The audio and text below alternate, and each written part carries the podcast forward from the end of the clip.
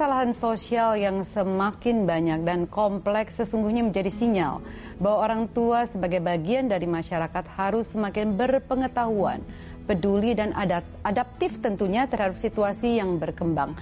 Pak Beni Jemamoto, tadi kita bicara tentang keluarga, bagaimana pentingnya uh, keluarga sebagai garda terdepan. Dengan tadi Bapak memberikan uh, apa masukan kepada kita harus menjadi contoh dan ternyata sebagai seorang jenderal um, tidak perlu harus membesarkan anak-anak dengan kekerasan, pukulan, apalagi teriakan juga nggak ada gitu ya Pak ya. Tapi kita melihat sekarang kalau kita saya kaitkan dengan tema kita hari ini, generasi terdidik anti narkoba. Bapak melihat nggak sih Pak bahwa masuk ke narkoba sebenarnya ada cikal bakalnya dengan anak-anak mulai mengenal dengan rokok. Benar nggak Pak? Betul. Jadi uh, rokok itu menjadi pintu masuk. Ketika dia sudah kecanduan rokok, dia ingin lebih, dia masuk ke ganja. Ketika ganja sudah mentok, dia lari nanti ke jenis yang lain yang lebih kuat dan sebagainya. Dan itu sudah kecanduan sekali nantinya.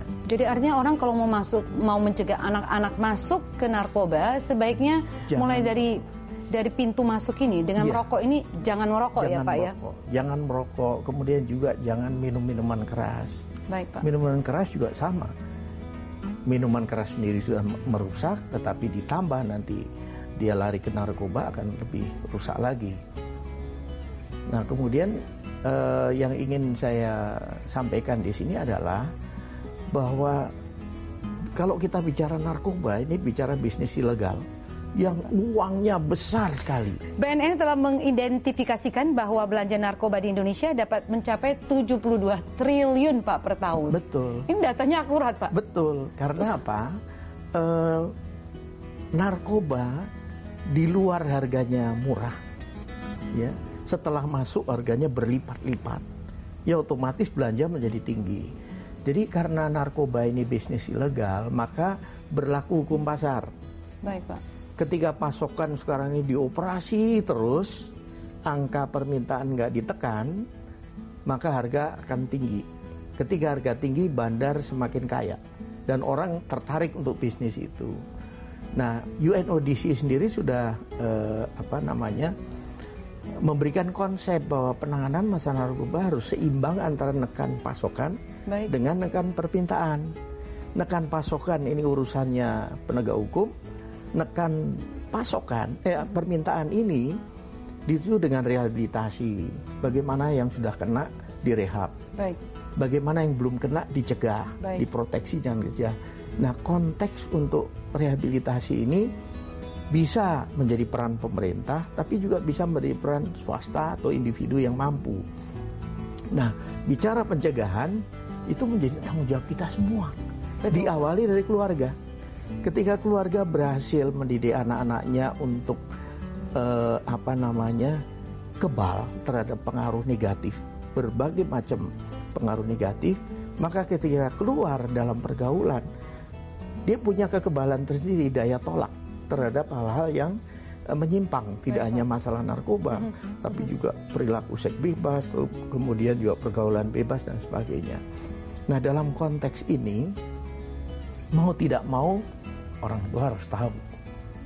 Karena pengalaman kami ketika kami menangani seseorang yang kena narkoba, ketika di asesmen, di situ terungkap awal si anak ini pakai. Kenapa tuh Pak? Awal pertama kali mereka bisa sampai masuk ke dunia narkoba ini? Ini macam-macam. Bisa karena dipengaruhi teman. Baik. Satu kelompok tawarin kalau nggak mau diancam akan dikeluarkan dari kelompoknya. Baik. karena takut akhirnya dia toleran. Baik. bisa juga ditipu masukkan di minuman. Mm -hmm. atau ditawarkan sesuatu produk yang dia tidak tahu. Seperti tadi ya, yang lollipop betul permen. betul. Kemudian berikutnya juga dipaksa. Ini beberapa kasus juga terungkap. Dipaksa dalam cekokin gitu pak? Dicekokin kemudian biasanya ini kalau misalkan pacaran si cowoknya pakai ceweknya enggak mau dikasih nggak mau dia paksa dan setelah itu akan terus nah modus-modus ini perlu dipahami oleh para orang tua sehingga orang tua ketika memberi nasihat ke anak-anaknya nanti tepat contoh yang terungkap dulu anaknya teman saya. Baik Pak. Pak Beni, dulu anak saya hampir kena. Gimana ceritanya? Anak saya bilang menjelang uas, dia ditawarin temannya pil. Katanya dengan pil ini kamu akan ranking satu karena kamu bisa belajar sampai pagi nggak akan ngantuk. Nah si anak ini karena taat pada orang tua merujuk ke orang tua. Dia, Pak dia, boleh nggak saya beli Baik. pil ini? Karena orangnya tahu, orang tuanya tahu soal narkoba langsung top. Berapapun nilai kamu, ayah bangga. Bayangkan kalau orang tuanya nggak tahu. Betul. Wah bisa juara satu ya? Iya juara Udah satu. minum berapa duit tuh harganya?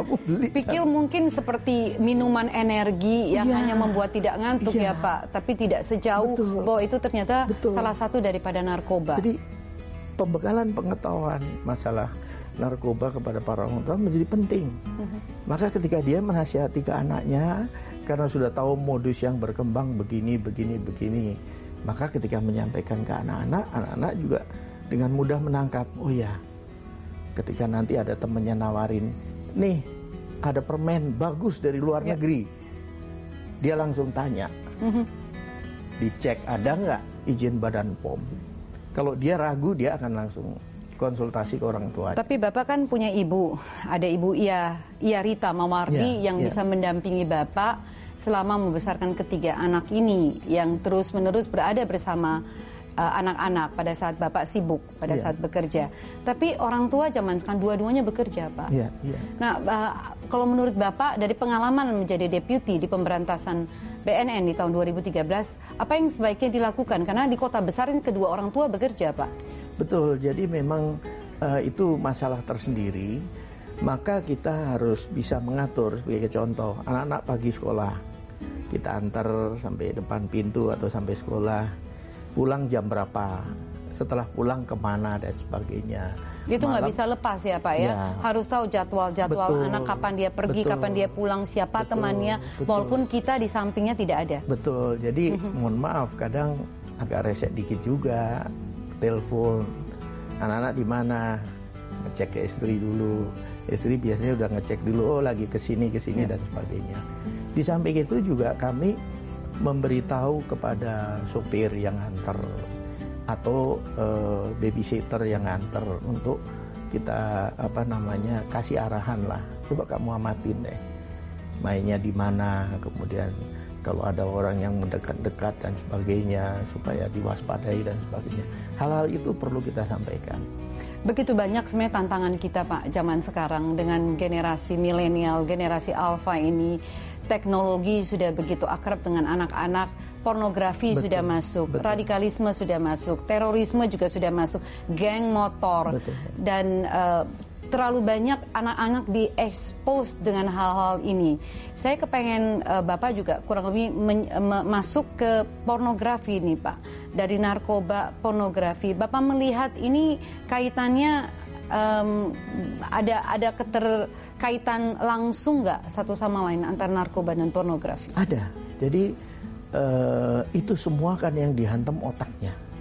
Baik Pak. Satu itu. Kedua, dua-duanya yang dicari kenikmatan Nah, kami menemukan dalam beberapa kasus, bahkan saya pernah membatalkan pernikahan anaknya teman saya Baik, ketika Pak. didapati si uh, calon uh, pengantin ini yang laki ini pemakai narkoba, sering mukuli calon istrinya, kekerasan berkali-kali terjadi. Saya sarankan waktu itu tes kesehatan betul positif, ditawarin untuk uh, rehab nggak mau akhirnya diputuskan batal pernikahan itu. Itu lebih bagus daripada nanti jadi. Betul apa yang terjadi nanti perkawinan itu antara cerai KDRT atau anaknya nanti Anak cacat? akhirnya menjadi cacat. korban. Betul akan pak. cacat anaknya. Betul pak. Nah mm -hmm. kami melihat bahwa uh, anak-anak muda sekarang ini dengan bantuan medsos dan sebagainya dengan cepat berinteraksi, cepat mendapatkan informasi hmm. yang positif hmm. maupun yang negatif. Ini menjadi catatan tersendiri karena kami merasakan uh, perubahan terjadi sangat drastis di masyarakat. Sudah beda sekali ya Pak. Kita akan kita akan kupas lebih detail lagi Pak di segmen ya. ketiga ya Pak ya. ya Baik, dari mata turun ke hati. Kalau biasanya perumpamaan ini untuk menjelaskan pasangan yang sedang kasmaran, tapi inilah dampak, inilah tampak yang dipakai oleh para pengedar narkoba untuk mulai merengkuh anak-anak kita yang masih sangat muda. Seperti apa bentuknya? Kita akan simak sesaat lagi di Happy Parenting.